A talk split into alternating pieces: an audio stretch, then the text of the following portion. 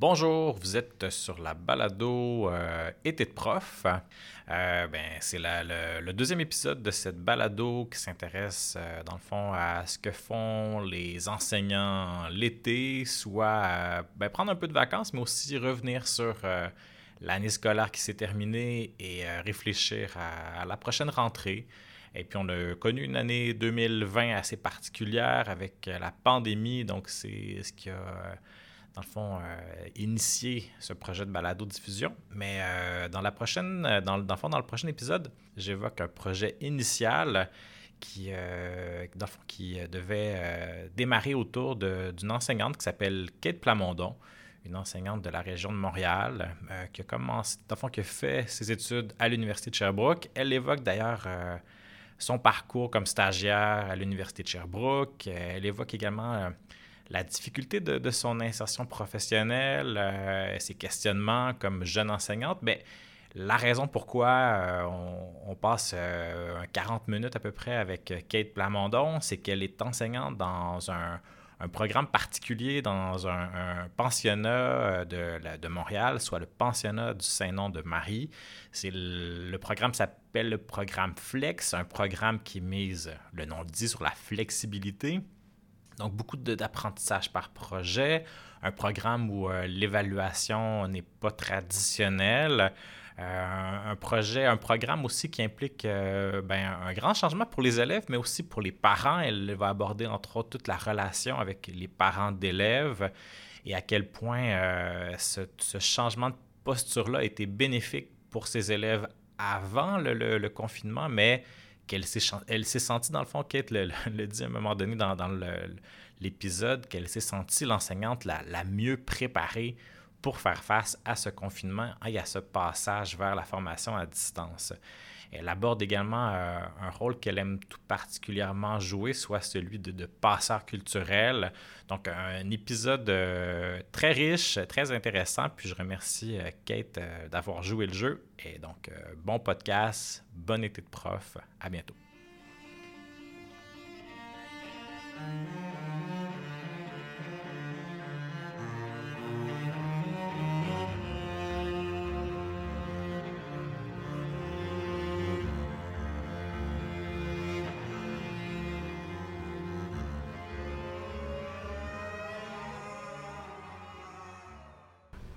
On est prêt? Hein? Ben, c'est l'été de prof. C'est l'été de prof. Puis euh, la dernière fois, je pense que je l'ai dit tantôt, mais l'autre balado, on entendait un, un couperbe ou un weed eater. Et là, on a une, une, scie.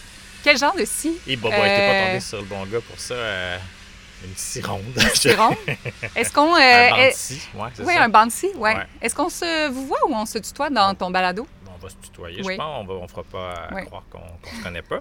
en même temps, c'était ça l'idée. Cet été, je rencontre pas mal juste des enseignants amis pour euh, rendre ça plus, plus simple aussi, puis que je m'invite pas dans les cours des gens que je connais pas. Dans les cours des gens que je connais, c'est plus, euh, plus agréable. Je savais que tu étais bien, euh, bien élevé, Mathieu. C'est gentil. ben merci en premier d'accepter de, l'échange. Puis il faut que tu saches que le, projet de balado s'est ajusté un peu, pas, pas en fonction de, notre première rencontre, mais faut savoir qu'avant d'en arriver à ce projet de balado qui s'appelle Été de prof, je suis allé te voir dans, ta classe. Il y avait un autre projet de balado qui est un peu, mhm. qui, dans le fond, qui est un peu mort de sa belle mort et puis qui a donné lieu à ce projet-là dans le contexte qu'on connaît. Bon, ben, COVID-19, blablabla. Puis, euh, mais le fait de l'intérêt à faire cet entretien avec toi dans le nouveau contexte était encore peut-être plus présent parce que je trouve que ton contexte d'enseignement est vraiment particulier. Euh, il, était, il était intéressant dans mon ancien projet, il est encore dans ce nouveau projet. Puis j'aimerais peut-être que tu débutes par nous parler de. Ben, en premier, de. Ben, peut-être, avant d'en arriver, de parler du modèle Flex, mm-hmm. euh, peut-être nous parler de, de, ton parcours, où est-ce que tu as étudié, euh, puis peut-être les, ton ben, quel type d'enseignant Je viens d'où? Ben oui. Euh, ben en fait, euh, euh, on ne partira pas de là, mais je viens de, de lac mégantic Mais après ça, j'ai étudié en sciences au sujet, puis j'étais royalement tannée des sciences. Fait que je suis partie faire un bac en administration internationale à McGill. Pour détester ça, évidemment, euh, parce que j'avais quand même une fibre scientifique en moi qui sommeillait. Puis je suis revenue faire un bac en biologie, débuter un bac en biologie. J'ai pas aimé ça et euh, je me suis retrouvée euh, en enseignement des sciences au secondaire euh, à l'Université de Sherbrooke. Après quelques détours.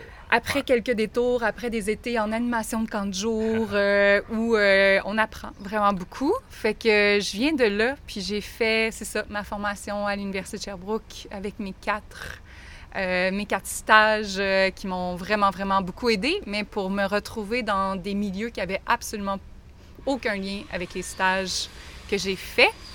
Est-ce que tu avais fait des stages euh, dans la région, principalement de, de, de, Sherbrooke, dans les milieux publics, principalement? Euh, que des milieux publics, ouais. écoles euh, mixtes. à lac mégantic j'ai fait deux stages aussi. Moi, je rêvais là, de retourner dans ma région à ce moment-là. Puis à la fin de mon parcours, j'avais, j'étais dans un stage en contrat. J'avais eu la chance ouais. de, de, de, me faire offrir ça. Et j'étais à lac mégantic polyvalente, publique, mixte, défavorisée. Et euh, je me suis fait offrir un poste à Sherbrooke dans un collège privé pour filles. Fait que les préjugés, ouais. vraiment euh, gros comme le ciel. Euh, un peu déçu aussi de pas être à lac mégantic. En tout cas, il y avait comme plein ouais. de choses pas, euh, pas le fun. Là. Il y a beaucoup d'étudiants qui vont en enseignement avec le rêve de retourner dans l'école oui. secondaire qu'ils ont ou qu'elles ont connue. Là. Oui, oui, oui, il y avait comme quelque chose un peu, je pense, de cet ordre-là. Puis j'avais pas fait la coupure, je pense. Et donc, on m'a offert ça. Puis c'était une tâche en... C'était des tâches en sciences et en mathématiques. J'ai toujours enseigné sciences et mathématiques souvent, c'est un peu le des, euh, des futurs enseignants de sciences et technologies d'enseigner ces deux matières-là. Euh, fait que, euh, ouais, la première année, c'est ça, je viens de là, j'ai beaucoup appris. Ça a été vraiment difficile, cette première année d'enseignement-là. Puis c'est un peu... C'est un peu cliché que la première année est, est, difficile, mais moi, ça a été tellement difficile que rendu au mois de novembre, je m'étais trouvé une autre job okay. que j'ai fait parallèlement à ma première année, puis je m'étais dit, euh, ça, je peux pas, je peux ça pas faire une ça. transition. Ah euh, oui, il fallait chose, que je fasse autre chose. Euh, je, j'avais des groupes extrêmement difficiles, puis moi dans ma tête, je me, je m'étais dit école privée de filles, ça va être super. L'aide ça va devrait être, être présente. Ouais. Et ça a été vraiment, vraiment extrêmement difficile. Comme c'est très confrontant. Puis c'est drôle parce que on va peut-être en parler tantôt, mais ouais. je suis revenue à mes bases à mes bases universitaires à ce moment-là. Tout ce que je pensais qu'on faisait un peu. Euh, quand on dit on pèle des nuages, ouais, là, ouais, mais euh, c'est comme resté ancré dans cette première année d'enseignement-là, des planifications détaillées, mes routines professionnelles. Tout ça que je pensais vraiment que ça servirait jamais, ben là, je me suis raccrochée à ça. Puis à la fin de cette première année-là, on m'a offert une autre année avec une belle tâche encore. Puis euh, j'ai accepté, j'ai lâché euh, la job que je faisais parallèlement Parallèle. pour Yep. continuer en enseignement. Puis d'année en année, je, me, je vais juste me reposer la question à chaque fois, est-ce que j'ai le goût encore d'enseigner?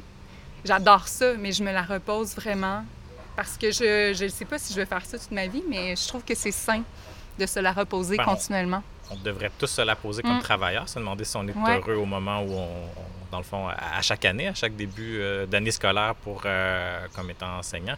Puis ça rajoute de la pertinence à l'idée d'un été de prof. À chaque été, on devrait se poser la question est-ce que je suis prêt Qu'est-ce que je dois faire pour bien démarrer ma prochaine année? Euh, euh, Complètement.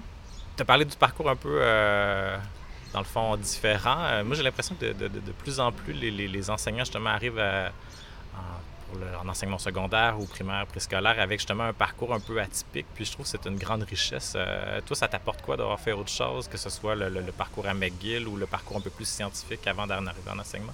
Bien, en fait, euh, je pense que ça m'apporte juste l'acceptation d'être un peu dérouté. Ouais. Puis euh, de pas savoir où on s'en va, puis de se sentir perdu. Puis souvent, on a des élèves, surtout au secondaire, qui, ont, qui sont un peu perdus en quête d'eux-mêmes. Puis on dirait que je comprends très bien ça, de pas du tout savoir où on s'en va, puis d'être euh, tolérant, d'être ouvert, d'accueillir ce sentiment-là. Évidemment, ça m'a apporté des, des- des super de bonnes bases euh, en mathématiques quand j'ai étudié en administration, en biologie un peu plus scientifique, euh, toute cette démarche scientifique-là. Mais au-delà de ça, cette quête-là, puis de se sentir complètement perdu, puis que ce soit correct, on dirait que ça ça ça m'a juste apporté une ouverture. donc, maintenant, tu es rendu une école à Montréal. Ah oui, donc fait la transition. Puis, euh, tu enseignes dans une école avec, une posture, avec un programme particulier. Je crois que tu es arrivé, puis déjà, tu es allé vers cette, euh, ce, programme-là. Parle-nous, ben, parle, présente-nous peut-être ta nouvelle, ta, nouvelle école, ton nouveau contexte. Mm. Ben oui, c'est ça. Ben en fait, dans mon parcours, c'est assez particulier parce que j'ai passé à travers trois écoles privées de filles. Et euh, pour me retrouver à Montréal dans encore une école privée de filles, il y a vraiment quelque chose, une fibre euh, féminine que je dois développer. Euh, puis, quand je suis arrivée en entrevue dans, au pensionnat du Saint-Nom-de-Marie, c'était juste un contrat pour remplacer pour un congé de maternité, sauf qu'en entrevue, on a semé une graine en me disant qu'il y avait un projet pilote qui était en train de commencer à se créer pour l'année d'après, euh, qui, qui, était un genre de programme. Puis là, il n'y avait pas vraiment le mot flex, mais flexible, avec euh, pas vraiment d'horaire. Euh, il remettait en question l'évaluation. Puis moi, ça a toujours été une grande problématique remise en question, l'évaluation à l'école. Puis, euh, c'est ça, j'ai accepté ce contrat-là, ne sachant pas si c'est moi qui allais partir ce projet pilote-là l'année d'après, mais j'étais convaincue que c'était fait pour moi, fait que j'allais tout faire pour m'engager corps et âme pour le partir. Puis, ben c'est ça, j'ai eu la chance de cette année le, partir, ce projet pilote-là. Donc, depuis l'automne 2019, ça a été le démarrage de ce projet-là avec... Euh, une classe d'une trentaine de jeunes filles. 20, euh, élèves. 20 élèves, donc un plus petit groupe. Ouais. Donc des conditions assez optimales, on s'entend. Euh, des conditions extraordinaires, c'est ça. Et puis même que ces 20 jeunes élèves-là ont été, ont passé des entrevues parents, élèves, euh, pour voir l'ouverture d'esprit, pour voir l'autonomie aussi de ces élèves-là. C'était pas que les, les, résultats scolaires, mais vraiment puisque le programme est un peu particulier, euh, ben, on voulait voir la, ça, la, débrouillardise de chacune des élèves, euh, leur curiosité, leur sens des responsabilités aussi. Il y avait tout ça qui rentré en ligne de compte euh, pour être accepté dans ce programme-là, finalement. Puis parle-moi peut-être, dans le fond, une journée classique dans, cette, dans ce modèle d'enseignement-là à quoi ça ressemble pour euh, les élèves. Moi, je l'ai vu, je peux peut-être te donner un peu mon impression dans, dans le ben oui, ça ressemblait à quoi? Qu'est-ce que tu as vu à part... Euh, euh, on, pourrait penser que c'est un peu chaotique parce que c'est vraiment pas... C'est pas chaotique, hein? Ben, c'est pas une classe normale. Ben, dans le fond, je pense qu'il y avait un souci d'aménagement physique des mm-hmm. lieux. donc, un lieu où les, les, les sous-groupes peuvent se retrouver, travailler en équipe. Donc, un lieu plénière un peu, où le rôle de l'enseignant et de l'expertise de l'enseignant est tout à fait mis de l'avant à certains moments. Mais il y a de, l'idée, euh, je vois une espèce de vague. dans, le fond, on se réunit en groupe, on fait des petits groupes, des fois individuels, des fois en équipe. Donc l'espace permettait ça. C'était c'était quand même un beau lieu. Les élèves étaient choyés, je crois. C'était mobilier adéquat mm. dans l'idée de, permettre euh, ben, l'épanouissement de, de, cette jeunesse-là qui, euh, qui, était, qui était réunie pour, pour ton, ton groupe. Donc, j'ai trouvé ça très inspirant. Là. Puis, mais c'est ça. Fait que dans le fond, j'ai trouvé choyé grandement. Là. Puis, euh, j'ai des questions liées à tout ça, mais, mais je voulais savoir, toi, ton, ta journée comme enseignant dans ce mm. contexte-là. Donc, c'est un peu l'idée des les élèves, euh, ils ont, ils ont des, des, périodes d'enseignement, ils ont des périodes de travaux, mais l'enseignant, lui, dans tout ça, comment il se situait?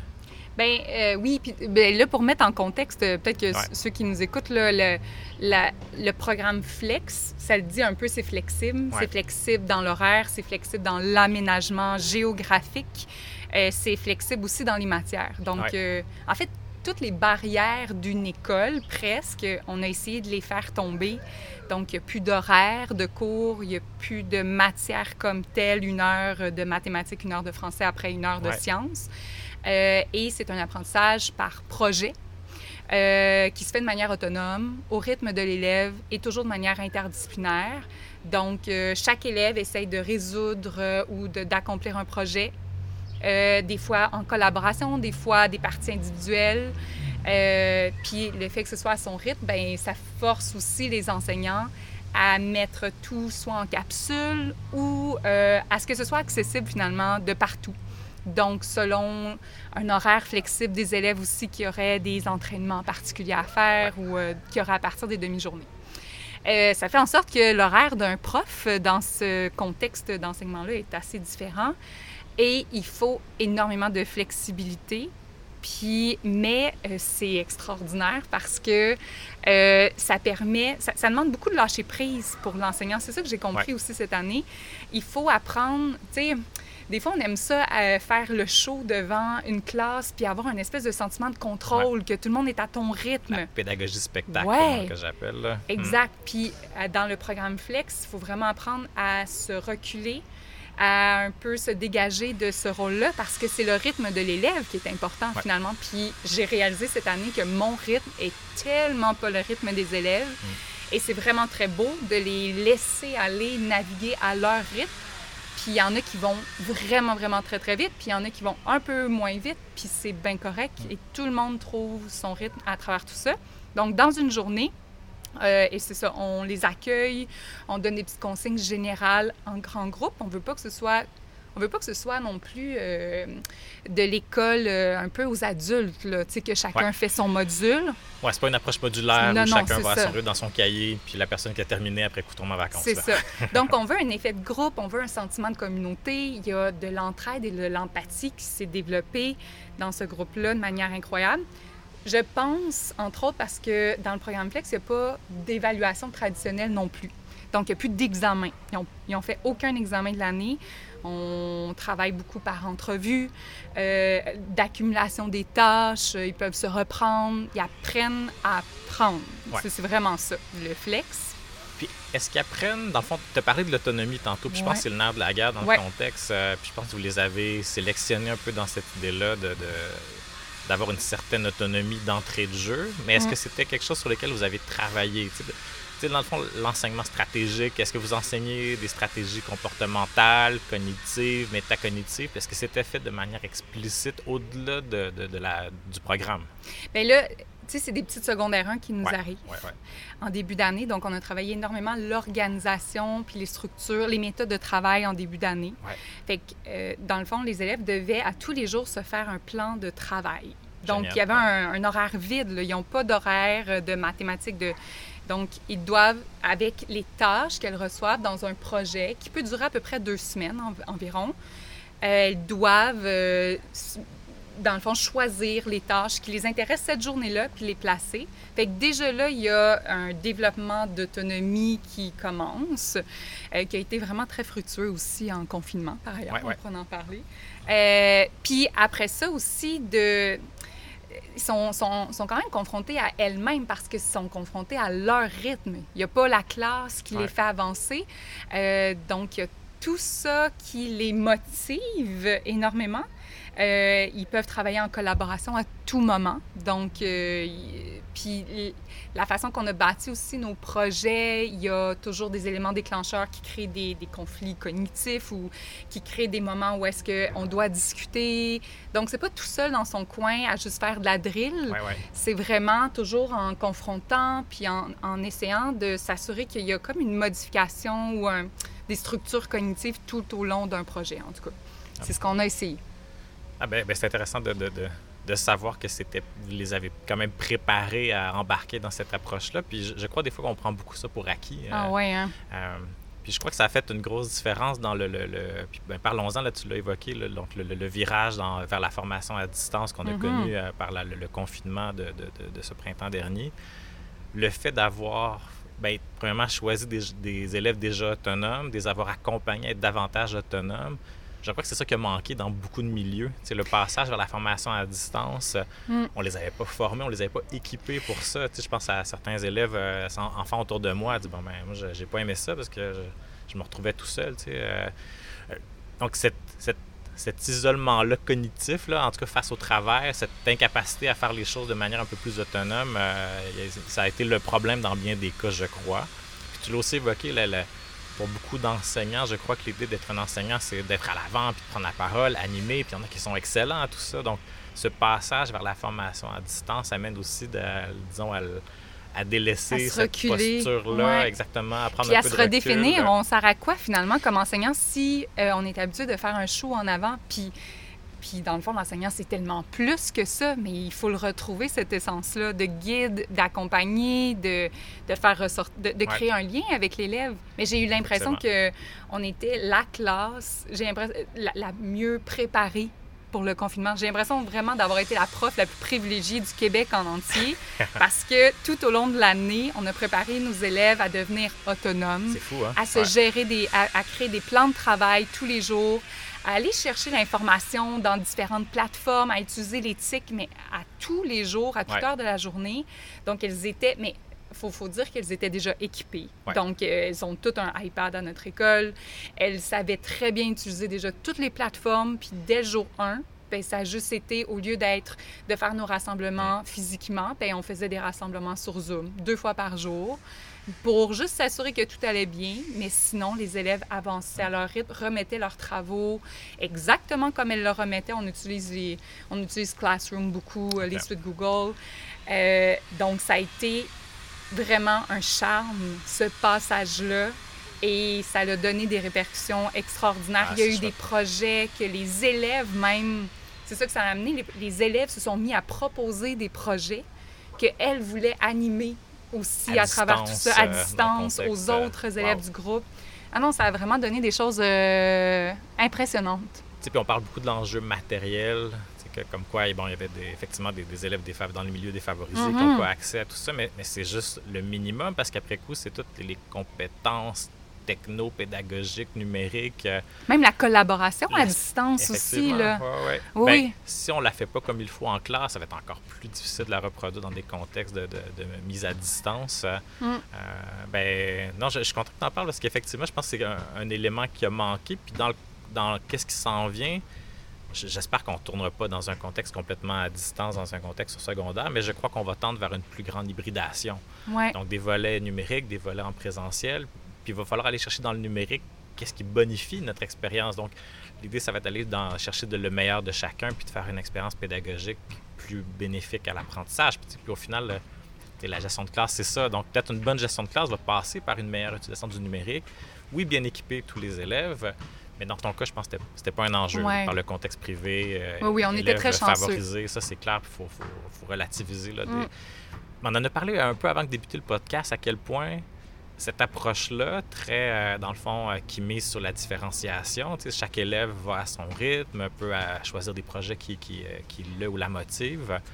Ce serait super bénéfique pour des élèves en difficulté, des élèves dans qui, en arrachent puis euh, qui n'aiment pas l'école parce que c'est un peu la, même façon de faire, euh, très, de posture très transmissive, euh, sont pas bons dans ce contexte-là. Donc, ça leur donnerait beaucoup de, d'empowerment, j'ai ce mm-hmm. mot-là qui me vient en tête, mais l'idée de, contrôle sur, sur, sur, leur enseignement. Puis ça, en tout cas, j'ai l'impression que c'est une piste intéressante, l'idée d'appliquer un modèle flex au-delà d'un milieu favorisé. Ouais. Comment tu le perçois après ton année d'expérience euh, à ton école? Bien, en fait, on a vu euh, sur les élèves, parce qu'on avait quand même des élèves avec certaines difficultés d'apprentissage euh, aussi au sein de notre groupe. Puis ce qu'on a vu surtout, c'est qu'elles vivaient des. Elles ont vécu des réussites. Euh, puis ça, ça a été super important. Euh, je pense que dans un, groupe régulier de notre école, elles auraient probablement vécu beaucoup d'échecs. Euh, puis je ne sais pas si elles auraient passé leur, première année de secondaire. Ça ne veut pas dire que notre programme va nivelle par le bas du tout. C'est juste pour dire que ben, peut-être que son secondaire 1 va se faire un petit peu plus... va, va prendre un peu plus de temps ou le bilan de 1, de secondaire 1 et 2 va prendre plus que deux années, mais au moins, elle va vivre des réussites, puis euh, ça la garde motivée. Euh, tout est plus lent, mais au moins, ça, ça, avance quand même, puis elle n'est pas en train de décrocher. Puis, fait qu'il y a cette notion-là de motivation, de valorisation qui permet justement aux élèves qui ont des difficultés d'apprendre à leur rythme, dans un espace aussi qu'il n'y a, pas de, il a pas de compétition dans notre groupe Flex. Puis ça, c'est fascinant parce que une des choses, euh, quand tu remets un examen, c'est quoi la moyenne? Ah, moi, je suis pas, tu sais, elle est meilleure que moi, ou euh, là, je parle au féminin parce que j'enseigne à des filles, mais euh, puis ils n'ont jamais eu de résultats de notes, nos élèves de l'année. Ils ont eu des cotes à la fin. Évidemment, il faut faire des bulletins. Puis c'est elles-mêmes qui, lors d'une entrevue, s'auto-évaluent selon toutes les traces qu'elles ont eues, selon tous les commentaires que nous, on leur a donnés pendant l'étape. C'est elles qui se mettent une note, puis nous, on en discute pour voir si on est d'accord. il n'y a pas de... Il y a aucune, aucun sentiment de compétition, jamais, jamais. et ça, je pense que ça bénéficie beaucoup aux élèves à difficulté qui se sentent toujours vraiment les derniers de la classe. Donc, au niveau de. Ouais, je pense qu'au niveau de leur motivation puis de la valorisation, ça a un gros impact. Puis de leur permettre, c'est ça, d'aller, de, retrouver leur rythme aussi. De pas juste suivre le rythme d'un groupe. Puis dans le contexte de l'évaluation, j'imagine la plus grande résistance venait des parents. Comment ça a hmm. été ça? Bien, j'imagine, vu qu'il y avait une sélection, les parents étaient, étaient dans le fond, euh, complices initialement, mais il y a dû quand même avoir des grosses résistances. Puis je trouvais ça bien que ça soit des élèves de secondaire 1 parce que tu changes de modèle, tu arrives du primaire, tu repars un peu quand même à, neuf. donc c'était bien de commencer en secondaire 1, j'imagine. C'était stratégique là, dans un, certain, sens, j'imagine. Puis euh, même si euh, les parents étaient au courant, ils ont passé les entrevues, euh, vraiment, ils ont été mis au fait de tout, tout, tout ce qu'on faisait. Ça reste que c'était confrontant pour eux. C'est pas ce qu'ils ont vécu du tout. Euh, et puis le fait de ne pas recevoir des examens avec des notes à la maison, c'était c'était déstabilisant. Puis c'est déstabilisant pour ben, certaines élèves, mais pas tant que ça, vraiment plus pour le parent. Puis il y a un parent, tu vois, que lui n'a pas fait le processus de sélection. L'enfant est arrivé au début de l'année, puis lui a été extrêmement déstabilisé. Donc on voit que le processus avait, avait son importance. Euh, mais euh, dès qu'ils ont commencé à voir les en fait, dès qu'ils ont vu les traces s'accumuler dans le portfolio de l'élève, quand ils ont compris que l'élève s'auto-évaluait et qu'il passait à travers vraiment toutes les compétences et les connaissances qu'elle le devait, et même plus.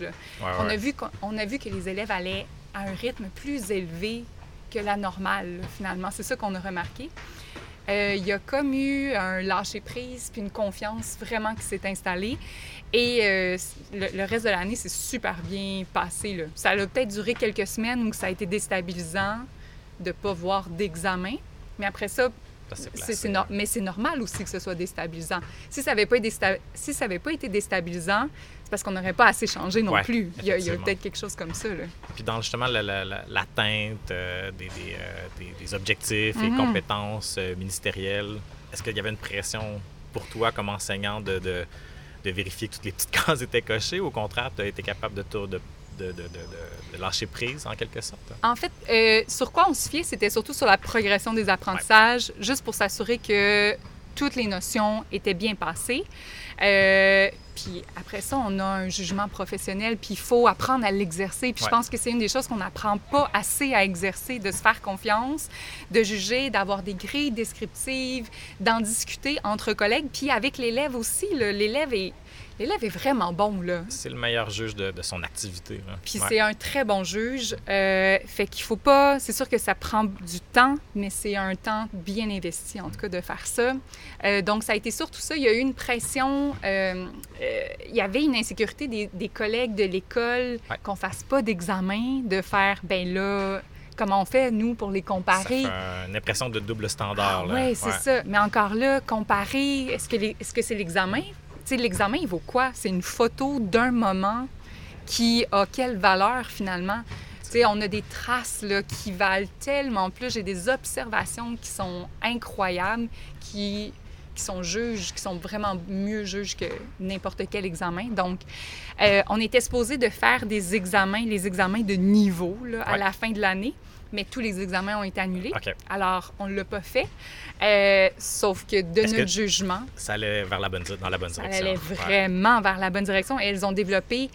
Tu sais, c'est ça, elles n'ont pas que développé des notions, euh, des concepts prescrits, elles ont développé des compétences incroyables que elles, je pense pas qu'elles ont eu, elles auraient eu la chance de développer dans un cadre de cours réguliers, au niveau de la collaboration, au niveau de l'innovation, au niveau d'éthique, au niveau de la robotique. On est sorti du cadre, là, mais, mais complètement. Ouais. En tout cas, chapeau, euh, moi, c'est un projet qui, qui, me fatigue. Même pas me fatigue. Ça fatigue, non, non, hein? qui me fascine. Hey, gros lapsus. je suis fatigué un peu. Mais euh, non, au contraire, je, je trouve que c'est intéressant à voir aller. Puis je pense qu'effectivement, on comme collectif, ben, on devrait regarder un peu qu'est-ce que vous faites dans l'idée de. Tant mieux s'il y a des petits à ce mm. projet-là, d'autres projets un peu du même ordre. Euh, Bien, on a vu à la, oui, oui, mm. on a vu à la lumière justement de ce confinement-là que euh, qu'il y a eu plusieurs autres projets dans, juste dans notre école. Je pense que puisqu'on avait testé le programme Flex, puis que les autres enseignants ont vu, oh mon dieu, OK, ça peut marcher finalement, ouais. c'est pas en train de, de tomber. Euh, il y en a qui ont essayé vraiment différents modèles d'enseignement en confinement, qui ont collaboré beaucoup. Il y a, en Flex, on, est trois enseignants, dont moi qui, qui est vraiment plus à temps, à temps, plein, mais qui collaborons, mais de manière euh, comme à un autre niveau de collaboration. C'est pas juste de se prêter euh, sa planification, c'est de se parler continuellement, puis collaborer en enseignement. On fait pas ça souvent. On est dans sa classe, on fait ces choses. Puis collaborer en enseignement, ça veut dire aussi d'ouvrir complètement sa porte, de se montrer vulnérable, puis de, euh, c'est ça, de se tromper devant d'autres collègues professionnels. Et mais euh, ça l'apporte une dimension extraordinaire, c'est super enrichissant. Et il y a eu une collaboration vraiment plus grande des autres enseignants au milieu, dans, le niveau régulier, parce qu'ils ont vu que c'était plus efficace aussi, puis que justement on peut s'enrichir, on peut développer des projets à plusieurs, puis que c'est pas t'es pas en train de voler là, du matériel, tu es en train de le partager, puis c'est ça qui est, qui est, vraiment super. Donc, je pense qu'il y a comme un, un esprit flex tranquillement qui s'est installé dans notre école. Puis qui a fait des petits ah, ouais. euh, de, de, belles façons. Oui, hein. c'est ça. Mais, mais moi, j'espère même au-delà de votre ah, école. Ah oui, vraiment. Euh, ben, il y a des, pas, vous n'êtes pas la seule initiative dans ce sens-là, mais l'idée mm. d'un programme appelé de cette façon-là, ouais. du début jusqu'à la fin, en tout cas, moi, j'en connaissais pas d'autres. L'année euh... 2, elle est prometteuse. Ben, Parlons-en de l'année 2. Dans le Mm-hmm. fond, euh, c'est une année 2 un peu spéciale parce que là, bon, vu que c'est le premier cycle, il va, ça va se passer en présentiel. En tout cas, dans, Ouais. au moment où on se parle, c'est ce qui est prévu là, pour la rentrée prochaine. Mais on peut imaginer que la place du numérique va peut-être être un peu plus grande. En tout cas, Mm. euh, euh, comment tu la prévois, cette rentrée-là? Bon, ben là, elle va être différente un peu pour toi.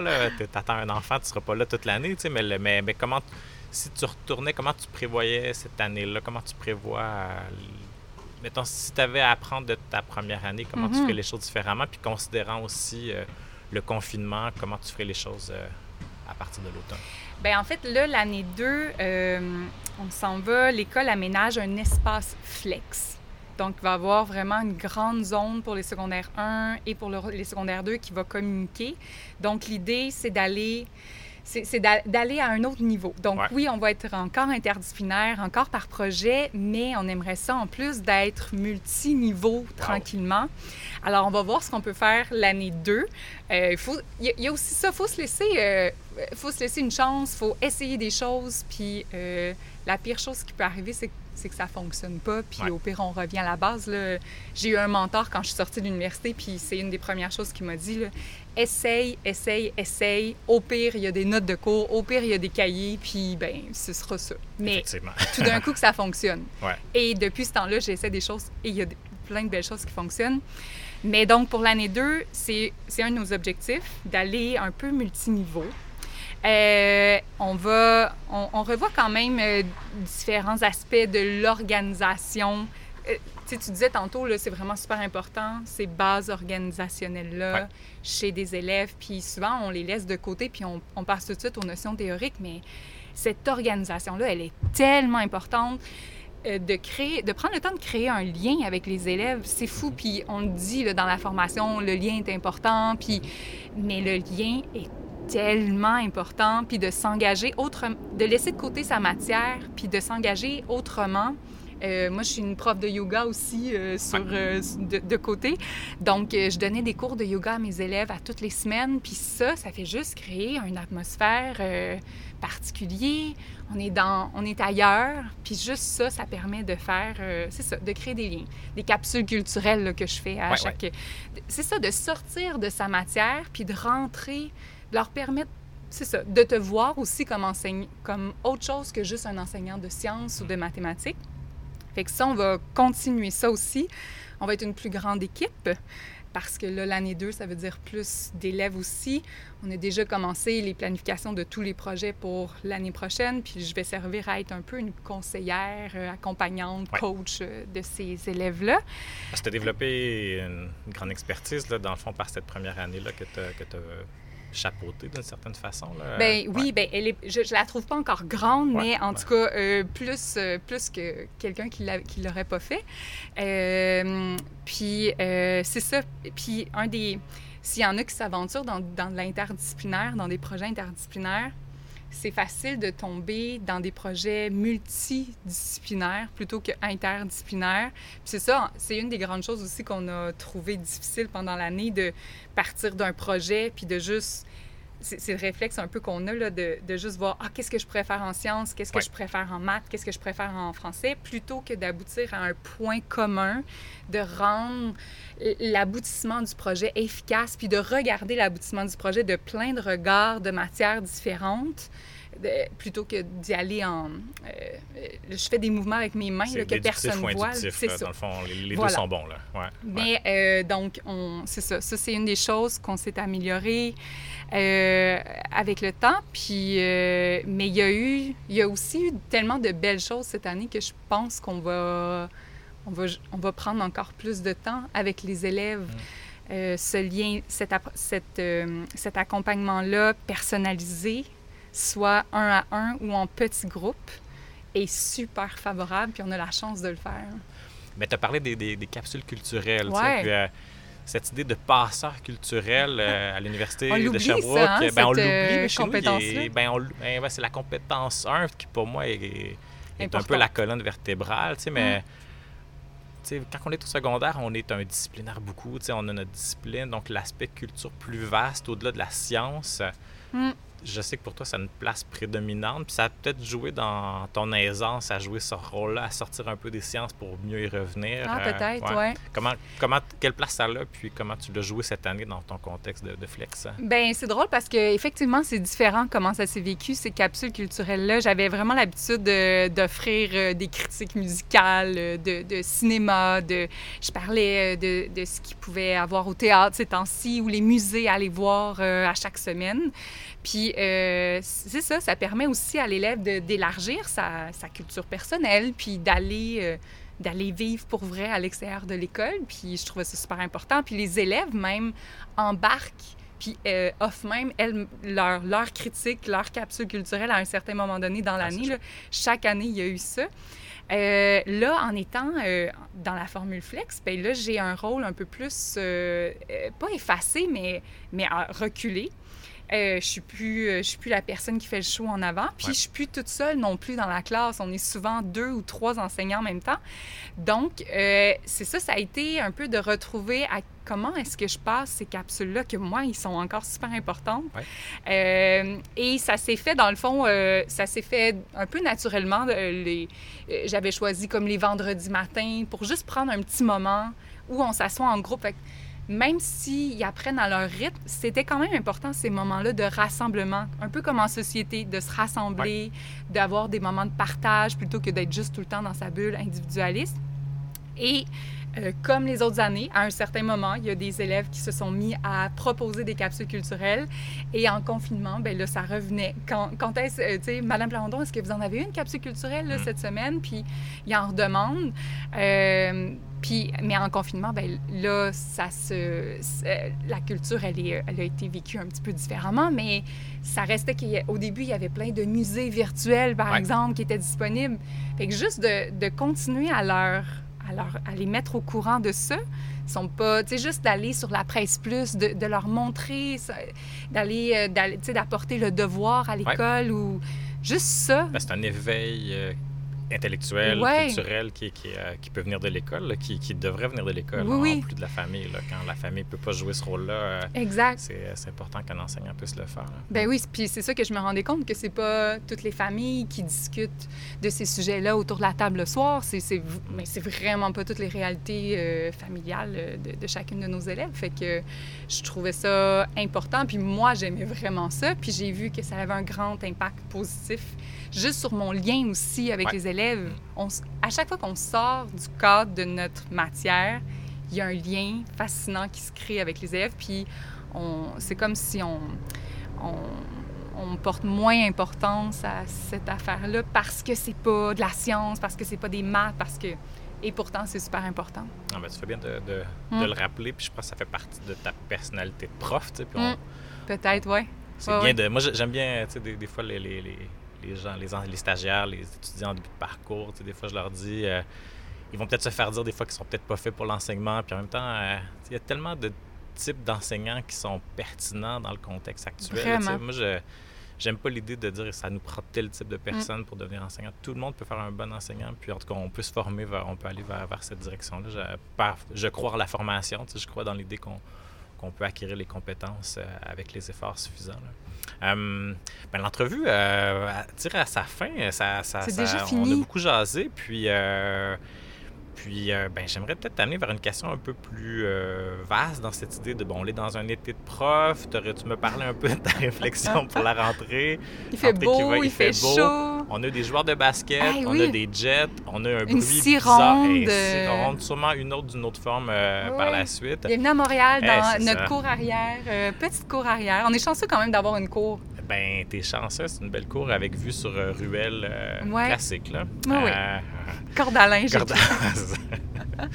Puis, euh, mais, euh, question un peu, euh, ben, mm-hmm. pas, pas, philosophique, mais portée sur le long terme.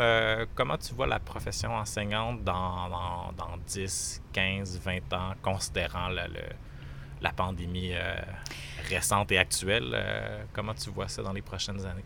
Bien, je pense que je la vois clairement plus flex, mm. dans le sens que c'est pas obligé d'être calqué sur ce qu'on fait là, mais dans le sens que d'enlever des barrières qu'on se met puis qui sont limitantes présentement, euh, que ce soit euh, juste au niveau de l'horaire de l'élève, une heure de cours, une heure une de cours, une heure de cours, que ce soit au niveau de l'emplacement physique aussi, juste une classe avec des bureaux.